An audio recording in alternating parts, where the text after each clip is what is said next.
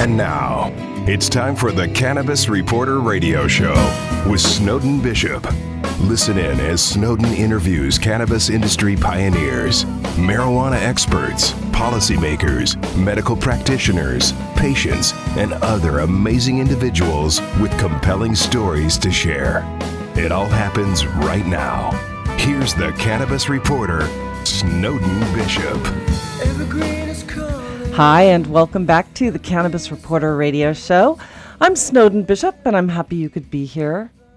Have you ever noticed how athletes who play contact sports appear to have superhuman resilience? The ease at which some of them seem to shake off serious blows and get back in the game is nothing short of amazing, especially considering that any one such occurrence would have me carried off the field in a stretcher and likely convalescing for weeks in writhing pain. But whether they're keeping their eyes on the prize or simply toughing it out for the good of the team, players pushing their physical limits like good warriors in the battlefield make it seem as though they're completely oblivious to the pain and risks of playing through their injuries. But off the field may be a different story. The NFL, MLB, MMA, and other contact sports leagues are notorious for dispensing conventional drugs to help athletes cope with injuries like strained ligaments, broken ribs, whiplash, and concussive blows to the head that can't be ignored once the adrenaline subsides and the residual pain kicks in. And when the NSAIDs don't work, they won't hesitate to prescribe opiates. While conventional drugs are effective for managing the immediate pain in the short term, they really do little to address the long term problems repetitive injuries can cause. This is especially true of traumatic head injuries like concussions, which are all too common in contact sports and can cause permanent brain impairment over time. Medical researchers have begun to associate repetitive concussions with the degenerative brain condition known as chronic traumatic encephalopathy, or CTE, which often manifests as chronic headaches, insomnia, and dementia. While opiates and antipsychotics and benzos are prescribed to treat some of those symptoms, they pose dangerous side effects and have a high potential for addiction, which really only makes matters worse. This is where cannabis has proven to be a promising therapy for retired players afflicted with CTE and chronic pain stemming from a career of high impact sports. While it's been nearly impossible for doctors to definitively diagnose CTE in a living brain, former athletes experiencing the symptoms of it can attest it is debilitating. Those who have access to cannabis can also attest that it's helping them cope with the symptoms and appears to slow the progression of the disease. And just as cannabis offers a safer alternative to commonly prescribed painkillers, there's mounting scientific evidence that it can actually help protect players who are prone to repetitive concussive injuries.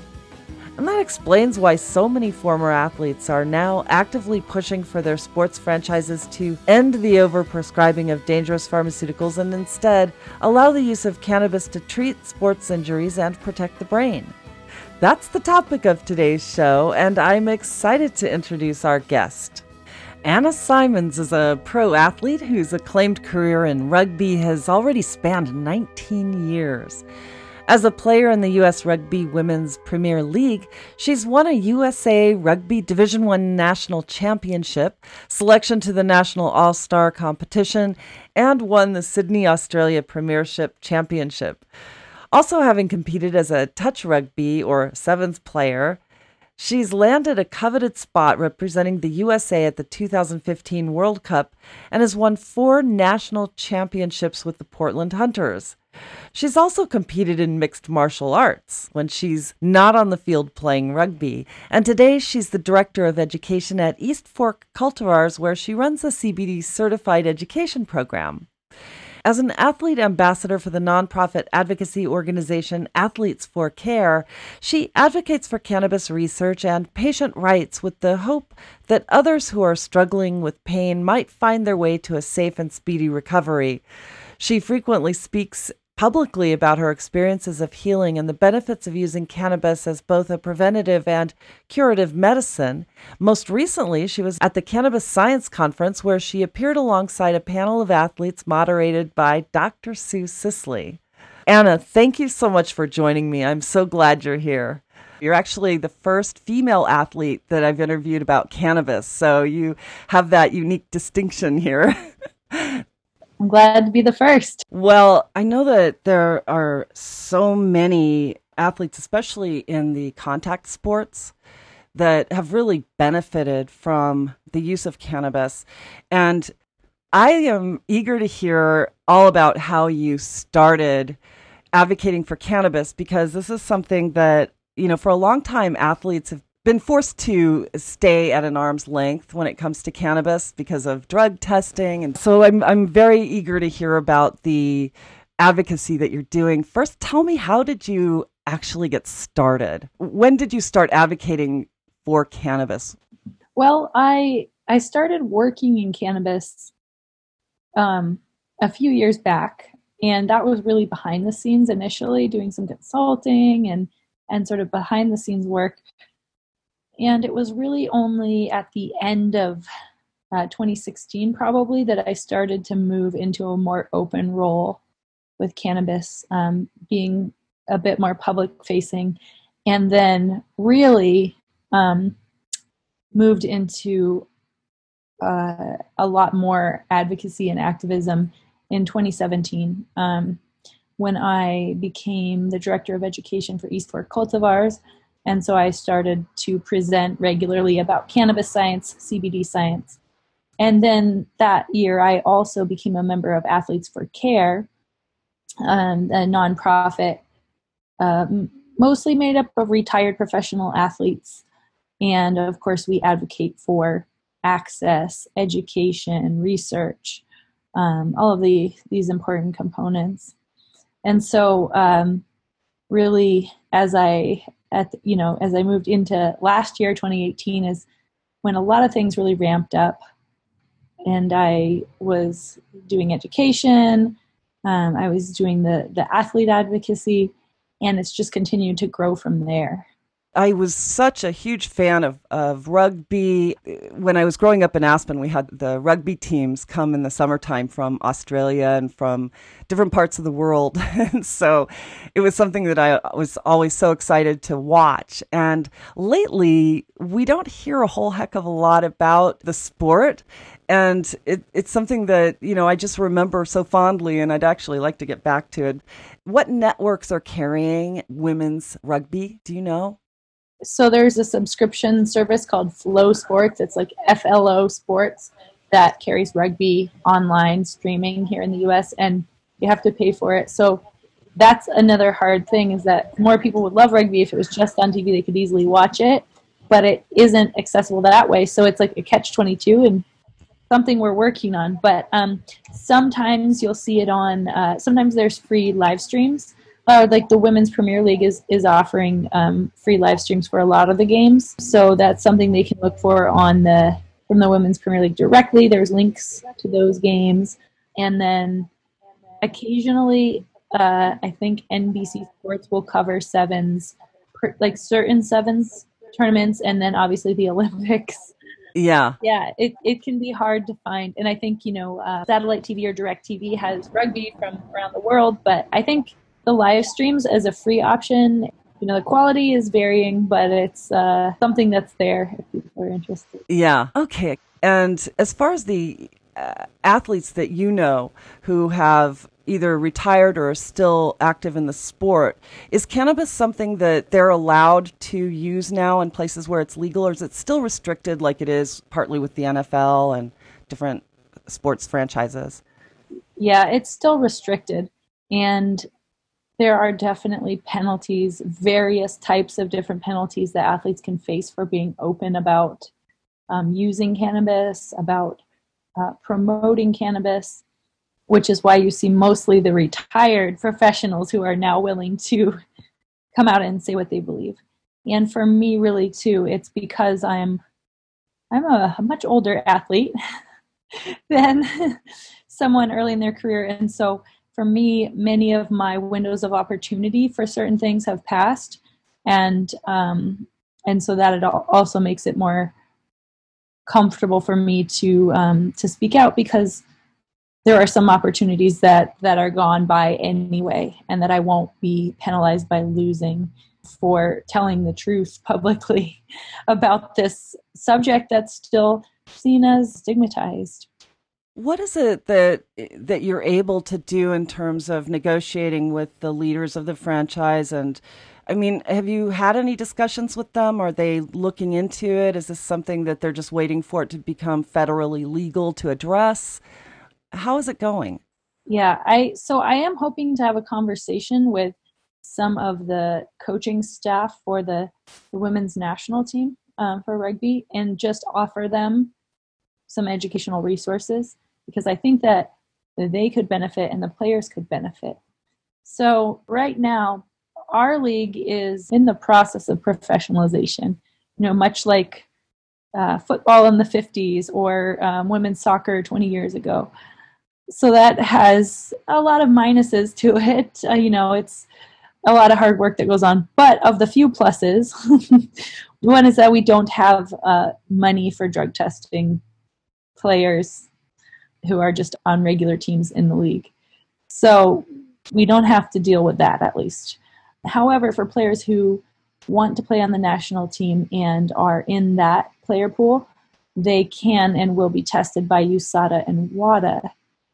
And from what I've heard uh, from my my friends who are in that cohort currently, um, is that the coaching staff has even discouraged players from using any CBD products, even though WADA doesn't prohibit CBD, because um, they don't feel comfortable and confident that the products won't be contaminated, as they put it, with THC, um, which is on the in competition prohibited list for WADA and can obviously, you know, it can affect the player's eligibility, uh, the team, and so they don't want to take any risks. I also think there's a lack of knowledge about the medicinal and therapeutic properties of cannabis and all and its various components. So, um, you know, this issue of testing is one of the reasons that um, that we athletes for care um, have petitioned WADA to remove THC from its prohibited uh, in competition list. And you can find that petition online at change.org.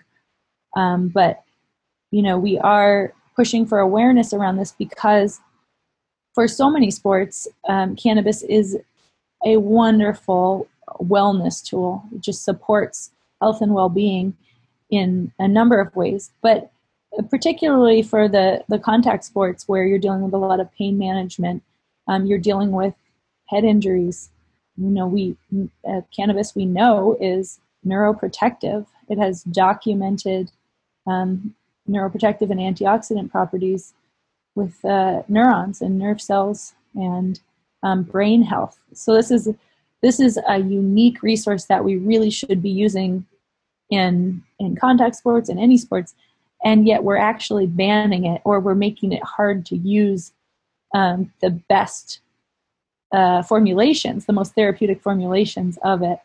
Um, so really, I think education remains a, a huge piece of um, the global conversation around cannabis. So I noticed that you're also a member of the Concussion Legacy Foundation and have pledged to be a designated brain donor. Tell me a little bit about that organization and how did you get involved? Yeah.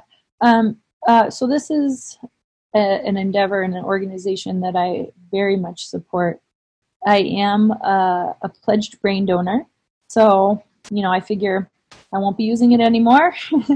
and uh, we can really uh, have the ability to help advance the science around um, blows to the head and brain health, uh, and particularly for female athletes. We know that there are um, there they have fewer pledge brain donors who are female, um, and we know there's this gap in uh, medical research, oftentimes, and in medical care surrounding some of the biological differences between women and men.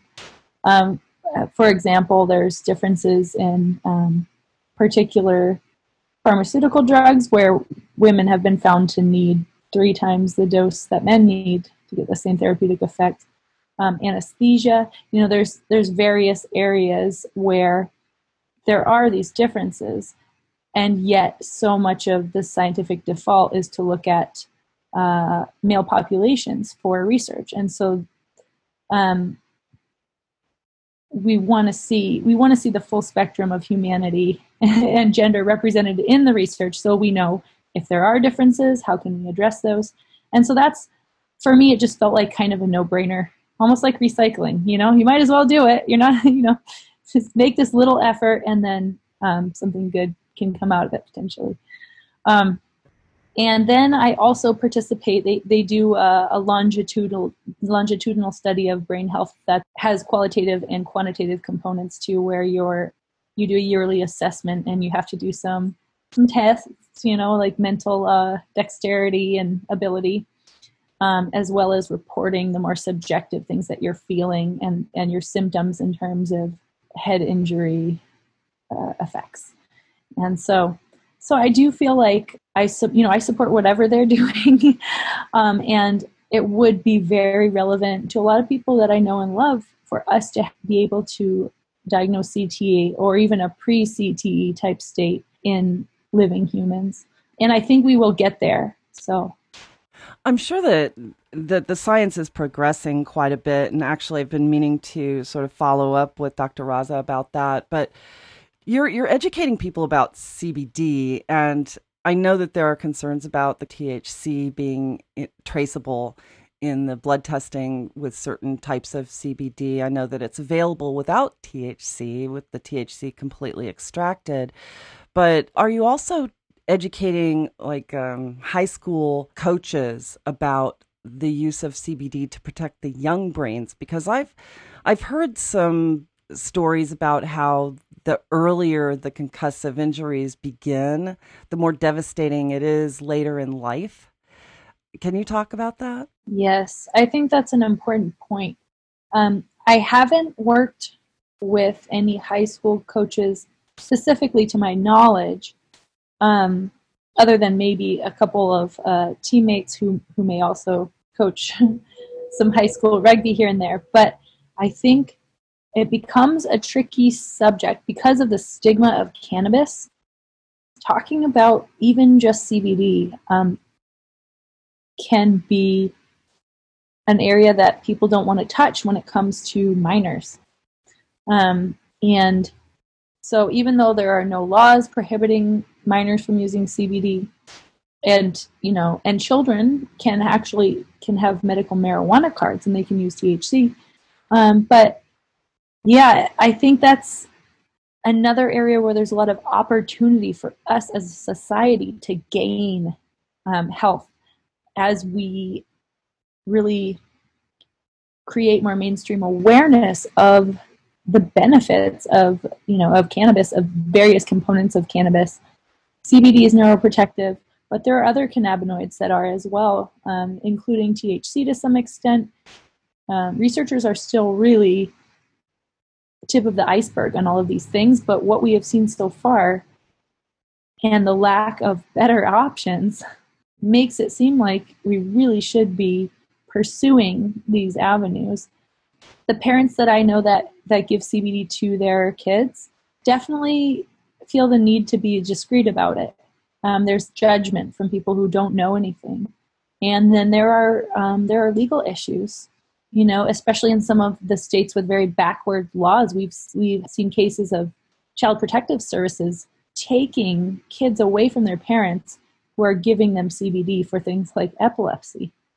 And you know we see cannabis refugees medical refugees where families with minors with different medical conditions move to a state where there is medical cannabis or adult use um, so that they can properly treat their kids so yeah, I think we have a little ways to go before coaches are able to talk to their players, underage players, about these resources, which I think, again, is very unfortunate and backwards, but um, it just really highlights the work that still has to be done in understanding cannabis is a medicine.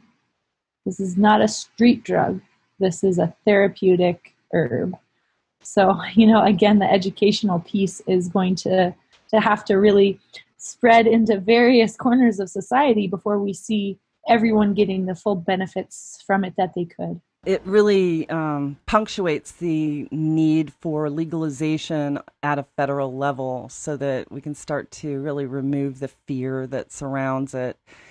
And I think when that happens, it's going to really open up the doors for more research, for more acceptance, especially in sports and especially for the young people. And there's still a lot of controversy around whether or not THC is harmful to developing brains.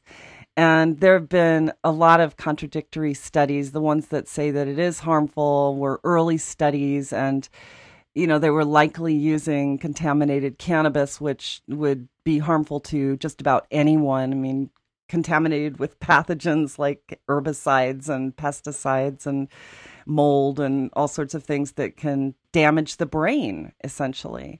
So, yeah, it's we have a long way to go and it's it's hard to remember that especially if we're living in a state where we have access and especially if we're not in the sports franchises because, you know, that testing is that's that's so annoying. And i won't name any names but i've met players who you know know exactly when they're going to be tested and they protect their brains ahead of time and then they clean themselves out right before they're tested. And you know, but it's a shame that you have to go through those hoops just to protect yourself but congratulations on all the all the work that you've done and of course on all of your amazing achievements. I know that you were a us rugby divisional national champion in 2014 that must have felt great. Yeah. Are you still active? Yes i'm still playing. Tell me a little bit about your career and you you obviously started when you were very young in order to reach the level that you are now. But tell me a little bit about it. Well, I started playing when I was 19. That's fairly young. but I had played uh, soccer my whole life. And uh, and I was in college. I transferred schools. I was playing for the team there. I, you know, I just started to, but I wasn't having a very positive experience. And I was hanging out with a lot of the rugby players and they were so much fun and they eventually got me to just try a little bit of rugby which was like tackling each other in the snow. And after that i was kind of like ooh i think this actually just suits me a lot more. Where has this been my whole life? You know the contact. Um, and then of course once i started playing there was just no going back. I was absolutely in love with it. Um, but rugby in the us is very much an emerging sport. So in other other nations and other places in the world, it's um, a huge cultural uh, touchstone and or uh, an industry. And um, you know less so in the us we've really had to uh, i don't think i've been asked for a while you know we'll say oh rugby is that the one with sticks? But you know uh, that's what it used to be. Um, people didn't really know what it was. And i think uh, awareness has grown because there's been the sport has grown tremendously at every level, including at the grassroots level. So now for there's youth rugby here, um, which we as a nation, if we're going to be competitive at a global level, that's what we need. We need people to start playing when they're kids to develop the skills they need so that by the time that they're 18, 19, they could be a professional rather than just starting to learn the game. Um, and we're seeing that. We're seeing uh, much more uh, grassroots rugby, youth rugby, high school rugby, and uh, collegiate rugby. Um, you know, programs where uh, women can get scholarships, um, men as well. But it was especially exciting for us as women. You know, I think later in my college career, there were a couple of schools that had started to offer scholarships for players, and we would talk about that so enviously. Um, like like, wow, wouldn't that be nice? um, and that was a little bit on the late side for me to participate in. Um, but at the same time, it's really exciting to be in this cadre of players that's laying the groundwork for, um, you know, that has helped grow rugby in America and specifically women's rugby. Um, that we as a group are advancing this sport that we love so much and feel so passionately about.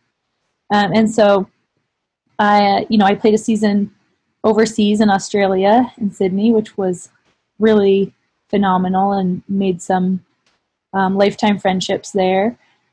Um, and when I moved to Oregon after college, I started playing for our team here, ORSU.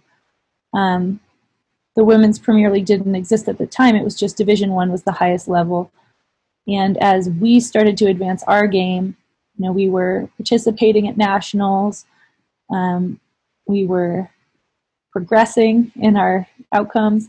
And then, so when the Women's Premier League formed 11 years ago, we were invited to be one of the, the founding teams. And um,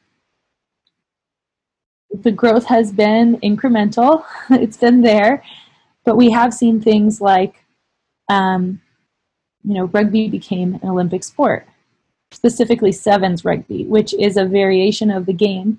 Um, one that I also play. I love, you know, for us here it's in the summer, and I definitely love sevens. Um, but that is the version that made it into the Olympics. And a key component of that was the women's game.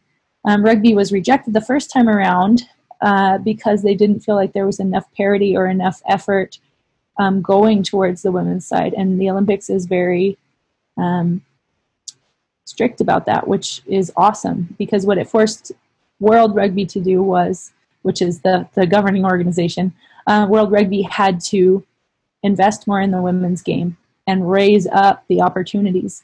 And so, um, with advocacy coming from all across the game, including the, the women's side of things, um, rugby made it into the Olympics. And then we were able to have, for a handful of players, professional contracts to train full time down at the uh, it was called the Olympic Training Center. Uh, now the name's changed, but in down in Chula Vista, um, our sevens teams train there for rugby. And so for women to actually get these contracts was a huge deal. Um, and for men too. But, uh, you know, now we see Australia has professionalized their top league, um, and England there to some extent as well. Um, it's still only a small number of sevens players that have those national contracts, but um, it seems like those opportunities are growing. And men's rugby in the US just professionalized a couple years ago with uh, Major League Rugby. And so we know that where they go, we won't be too far behind, hopefully. Um, so it's, you know, even though I won't necessarily still be playing, um, to have these opportunities in the same way as the younger players.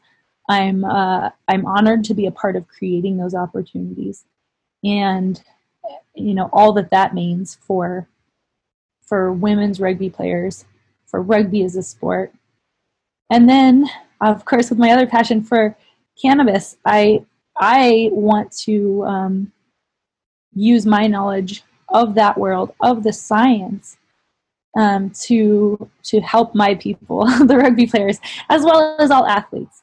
Really, I think that um, there's so much potential. Uh, you know, people we love sports for a reason. It gives us an outlet for energy, for creativity, for self-expression, for teamwork, um, to display our character, to develop our character. You know, there's so many different aspects of it. Um, and and yet we take a lot of risks especially in contact sports and especially with our brains. You know our bodies can get very injured but the brain is its its own beast when it comes to injuries. So um, i am excited to see where it's going to go and i'm really uh, keen to be a part of of helping advance all of those things together well, the work that you're doing is amazing in that regard, and it's it is so important. But eh, back to what you said about rugby being an emerging sport in the U.S. In Europe and other parts of the world, I mean, it, it's got a great following and everything else. But the same could be said for soccer because it, it really, I think, in the last 10 years has started to pick up here in the States.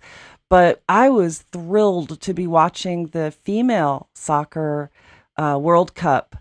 And I kept saying, you know, wow, we women have come a long way, baby. When you look at just how the following developed in just this most recent World Cup, I was actually really pleased to see it. And I think that, that when people start to embrace women's sports, they actually start to embrace women in general. And I think that there's something really empowering about the championship that occurred during that time. And I think that it's starting to grow as a spectator sport here in the States more so than it ever has.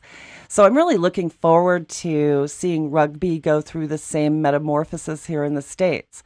And like I said, I mean, I saw it a lot when I was a kid and really miss having it accessible. I hardly ever hear about it now. And so I'll, I'll start looking for it now that I've met you. but it is it's exciting. And you know congratulations on all of the success. And i know that your work in advocating for cbd for athletes is just it's so important. Can't stress it enough. Um, just because we have a very broad audience in a lot of states people may not be familiar with the sport of rugby um, I was because of my early exposure to it. But for people who don't understand what it is, can you kind of explain in layman's terms what the difference is between um, rugby and football and soccer? Yeah. So the the way that rugby started was a uh, schoolboy in England named William Webb Ellis. Um, they were playing soccer, and he picked up the ball and ran with it. And from there, they just started inventing a different game. And what that evolved into was the sport of rugby. And so a rugby ball is the same shape as a football, but it's bigger and fatter. Uh, you can't pass the ball forward. It can go laterally or backwards, but you can kick it forward out of your hand at any time. Um, it is a complex game with many rules, but it uh, it doesn't stop. It's very flowing. Um, it, it stops for resets here and there um, if something goes wrong, but it's not like football where there's a tackle and then everybody stops and regroups. In rugby, when there's a tackle, then you have a uh, a contest for possession of the ball, kind of who can push who backward over the ball. If you can step over it, then you get to keep it. Um, that's called a ruck. And so in rugby, um, football, interestingly enough, came from rugby. Um, they took, much like rugby took soccer as an inspiration and then just completely changed it. Football sort of did the same. Uh, that might be why in football you have a touchdown, but you don't have to touch the ball down. You just have to break the plane.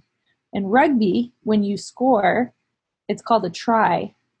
And part of scoring a try is that you have to touch the ball down in the try zone uh, with downward pressure and control. So you actually you touch it down, but it's called a try. In football, you don't touch it down, but it's called a touchdown. And you also don't use your feet, you know, in football, really. So anyway, um, but that's kind of a, a, little bit of a synopsis. So it's a very physical and fast-flowing game. Um, we don't wear helmets or pads. There are a lot of different rules to it and technicalities, which can be exciting. Um, sevens can be a great introduction to the game because it is more simplified. And so in regular rugby, rugby union, there are 15 players aside out on the pitch, on the field. In sevens, you have the same size field, but only seven people per side out there. So it's wide open, very athletic, very fast game. Um, and it is a little bit more streamlined in terms of the rules. So it could be a little easier to learn um, if you're new to the sport. Um, but both versions are very exciting to watch. Um, and you know, you do start to pick up on the nuances, especially if you're watching um, professional rugby from places like New Zealand. The commentators are excellent. um, you know, rugby is a national sport of New Zealand, so it's very much a part of their culture. So, yeah, I would just encourage anybody who likes kind of exciting sports to take a look at rugby because you might just fall in love. No doubt. Absolutely, no doubt. Well, you know, like in touch football, for example, there are no tackling. You're not going to tackle one another and throw each other to the ground. And touch, uh, that would be like a tackle in a way, just body contact that way. Is there any any sort of contact that makes rules for you in rugby? Yeah, so so rugby is full contact uh, tackle sport. So you do you tackle you also ruck, which is that that contest after someone's tackled, you know, and they're on the ground and both teams okay, I guess my memory is not serving me as well because I, I don't recall that. So it's odd that there are no helmets. Well, uh, yeah. So, you know, I think it, it's such a part of the fabric of the game that maybe, you know, it's less like, um, like an incident. It's more of like just part of the glue of everything that just keeps happening. Um, so, yeah. So, it, you know, as full tackle, um, there is also touch rugby, which is its own sport, and it's it's not just rugby with touching instead of tackling. It's actually uh, has its own strategies. There's only six players per side. It's a different size field. You know, there's all these different rules. I play that sport too, and it's fun. But um, but contact rugby does, you know, have my major passion. well, you know what? That might be what I'm thinking about um, and recalling. You know, from the teams that I saw come up from uh, from Australia and New Zealand in the summertime. So yeah, that that may be what I'm remembering. And they were young too, so it's possible that that there was a difference because of their age. They weren't tackling one another so much, but it's true. And and touch rugby is a very popular sport in its own right in Australia and New Zealand. There are, are hundreds of thousands of people who play. And so um, and for kids, oftentimes they start out playing touch rugby, even though, you know, obviously adults play as well. Um, that's something that we're starting to have here in the US too. Um, there, you know, touch rugby um, is growing more and touch rugby for kids and organizations like uh, girls rugby is for for you know young girls um, and it's touch and they teach them the foundations of rugby and it can be a great uh, entry into the sport whether you end up playing touch or uh, contact rugby or both. Yeah. Well and for girls sports in general like i said early on in this conversation can be very empowering and you know just learning to compete learning to respect your players and to to be part of a team and belong to something i would think that that is really important for the development of uh, of a girl. Um, can you speak to that? I would absolutely agree. Um, rugby has a big emphasis on teamwork. It's not a sport where you can win with just individual effort. Uh, there are amazing individual efforts that will shine, um, but you really have to work as a team to be um, to to play the game like it should be played and to be successful. Uh, and I think that that type of uh, sport also teaches um, leadership. Um, it teaches you diplomacy and um, managing teams, uh, managing interpersonal uh, relationships and how to work with people you know who might not necessarily be your friend but you need to accomplish something together.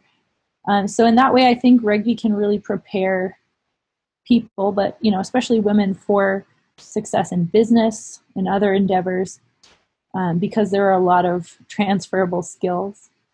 And uh, and also i think for women in particular um, rugby's emphasis on function and performance over appearance. You know, it's not what you look like, it's what can you do? And uh, how tenacious are you?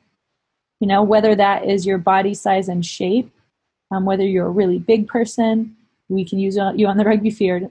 you know, if you're very small, we can probably also use you. Um, it's really all about mindset. Some of the toughest players I've played with are are physically very small, but they their presence on the field is a lot bigger because they are they have what we call mongrel. they just get in there and they they make you know their presence and feel it with their physical actions. So I think for women that can be really empowering because our society does place so much emphasis on looks for women and uh, and the shapes of our bodies and it's hard to care as much about those things when you you care about performance you know your weight relates only to um, you know how heavy or light am i for uh, pushing in a scrum or being lifted in a line out or you know finding that ratio between speed and power. You know, what weight is ideal for me to be at my fastest, but also strongest? And, um, you know, if my muscles look good, that's great. But what can they do? You know, that's, I think, something very priceless about rugby. I love that. And mongrel, I'm going to have to remember that word. To me, it's like moxie or confidence. You know, it's that that feeling of being empowered, you know. and I love that. I'm going to steal that word. anyway, but you received your Master in Arts and Communications from the University of Portland.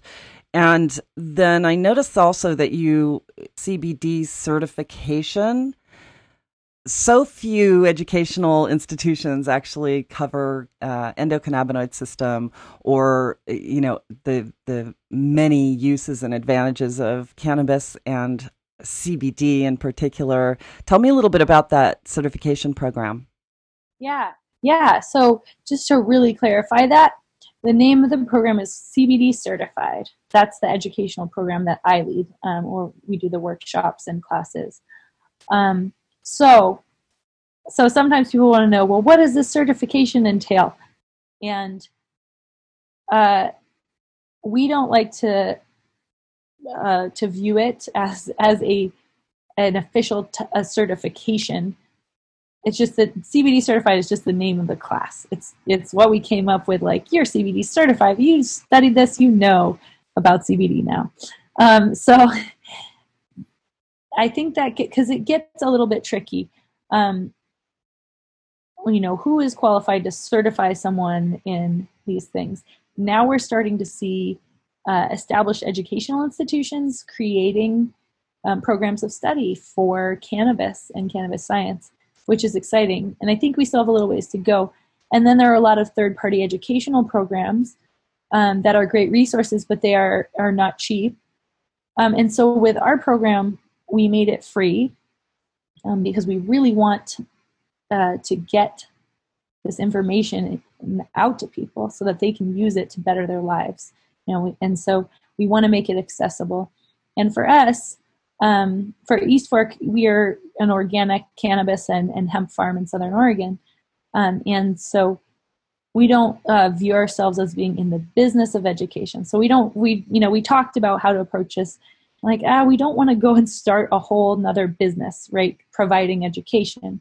Um, but what we will do is invest our resources in um, giving back to the community through this free educational program and so uh, for me it's really exciting because i get to um, empower people with knowledge and i also this is this area of personal interest for me and so i get to stay up on all the latest cannabis science reading research all the time, uh, attending conferences, and and then sharing that with other people. And so, so I think you know, to be CBD certified, you can take the class, and then yeah, you're certified. You have a pin you can have. Um, but really, because this is such an evolving knowledge area, we have new research coming out all the time. Um, it's pretty hard to just do like a one and done, like okay, you know everything, because uh, the knowledge is a moving target. So um, that's why I think it's really important to stay engaged in paying attention to uh, the data that's coming out and um, the science. Uh, and so I think even I'm not sure if the universities that are starting to offer these programs know what they're in for quite yet and how fast things change. Um, but I do think that it's great that we are seeing more of these resources. And I really look forward to the medical community um, coming on board. Like you mentioned, there are so many people. That's an area where uh, the research science has not been integrated into the clinical providers' um, repertoire to a large degree. So there's a lot of opportunity, and I, I think we'll see probably uh, leadership emerging from some of these areas. Um, but in the meantime, it's just it's up to us to do our best to share information with one another that's credible, peer reviewed scientific evidence, and then to, uh, to figure out how to use that to benefit our well being as best we can. Absolutely, you're right. And I know that they're starting to offer the continuing education uh, for medical doctors, the ongoing requirements that are by the AMA.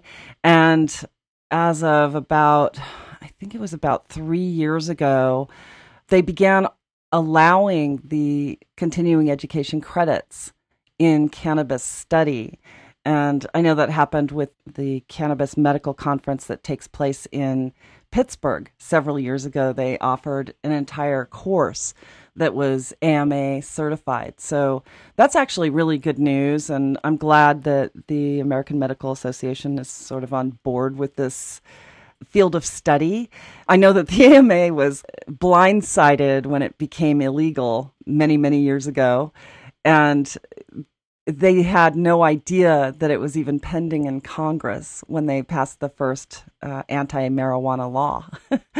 so, and cannabis for many years was like the go to medicine for everything from schizophrenia to, you know, muscle aches. and it was just, can you imagine, like, if, if all of a sudden they took away I don't know, let's say uh, penicillin, something that's hugely common, and said, oh, that's illegal now. You have to go with another drug that's far more dangerous and addictive and all of that. So I digress. But it's been a problem.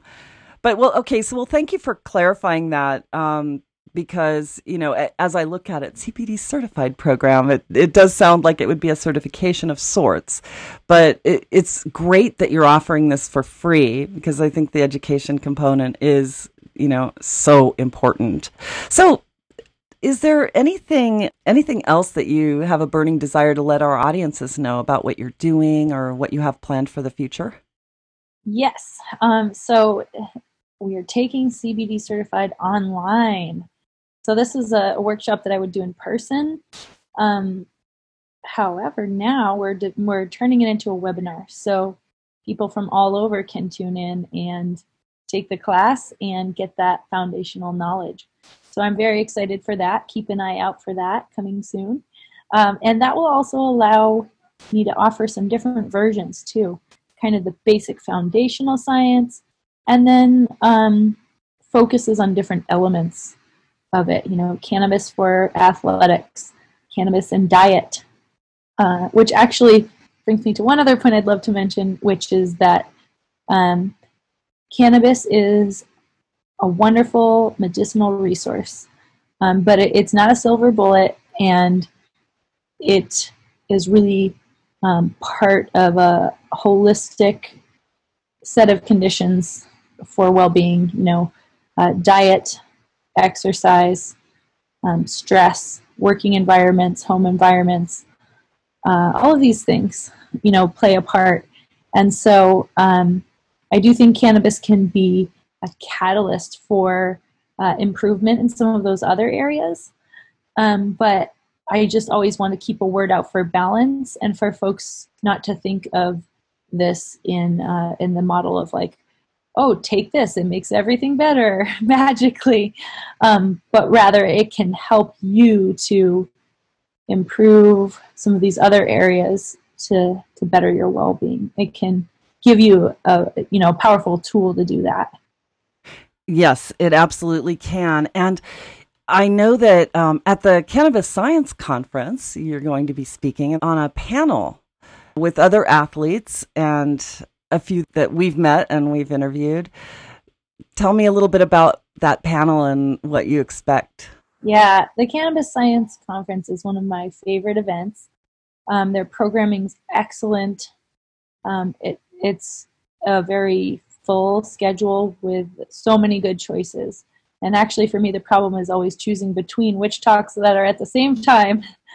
Um, but uh, I will be on a panel with some other athletes from Athletes for Care, um, and uh, you know, including uh, Riley Cote, who's an NHL former NHL player, uh, Marvin Washington, who was in the NFL for many years, um, Cliff Robinson, who was a you know NBA ex NBA player and just a legend here, hometown hero in Portland uh, from the Trailblazers, um, and uh, it will be moderated by uh, Dr. Sue Sisley, I believe, who has been, um, you know, she has just been a, a powerhouse um, in pushing the government for the ability to do more cannabis research. She's worked with a lot of athletes. She's doing clinical trials with veterans. Um, so, you know, really couldn't um, have a better person uh, in terms of the subject area. So, yeah, um, we're just excited. We, the athletes, are excited to share our stories about um, the difference that cannabis has made for us in our lives and its potential to transform us um, for the positive at an individual level, but also at a social level. And so um, I always love hearing the stories that the other athletes bring, um, the different perspectives, and then and then our commonalities as well. Um, I always love these events, so I uh, am really looking forward to this one. Sue Sisley is amazing. She's such a champion in this industry, and she's actually also working on a cancer study now. But she's been through it. It's been very difficult to get the accredited institutions involved in the research that she's been doing. And I mean, what she's accomplished has been absolutely amazing. And I also learned that she's in the process right now of, well, she's filed a lawsuit against the DEA to try to open up the doors for cannabis to come from other places other than the University of Mississippi, which I've covered on this show ad nauseum. You know, the, the cannabis is so substandard and can actually do more harm than good. And it really places a huge disadvantage or liability on the research that's being done because you don't know if the adverse effects are coming from the cannabis that's being grown by the government or if it's actually cannabis as a molecule, you know, the molecules in the cannabis causing the damage. And when Epidiolex came out, for instance, they had a marker in their study that showed liver damage. And I'm like, yeah, I'm not surprised with all the pathogens that are in the cannabis that they had to use for this study. It's really not a surprise, you know. But then the news came out, oh, cannabis causes liver damage, which couldn't be, you know, I mean, perhaps, maybe. I'm not going to say it absolutely does not, but yeah, that was really a challenge. But so I'm I'm glad that she's going to be moderating that panel. She's amazing. Yeah, she is. Know. She's that one girl. She'll fight him. She won't give up. Yeah, I know. Go, Sue, Sisley. yeah, and she was on our show about, um, gosh, two years ago. She was on our show right before she went into the thick of the study with the veterans. And Marvin Washington's been on our show a few times, and I'm due to have him back on, so you can tell him hello for me. I will. Uh, powerhouse himself. So really nice guy too. Absolutely, but he's been such a champion for, forgive the pun, he's a champion, but he's been a champion for this cause, certainly. And I know that he was also involved in a lawsuit against the DEA. So it'll be interesting to see if that ever resurfaces. I know that one of their petitions was denied and they had to kind of go back to the drawing board with it, but it was to make it legal for patients to carry their medicine with them you know, and it was spearheaded by a little girl, and but she needed cannabis. So anyway, I'm looking forward to speaking with him again about that as well. But I wish you tons of luck with the panel. I know it'll be hugely successful, and I'm certain that it'll help a lot of people understand the importance of what you're doing. So, congratulations on that. Thank you so much. Um, yeah, and just a quick note about that liver damage thing that you mentioned anybody who's interested in learning the facts on that should check out uh, projectcbd.org.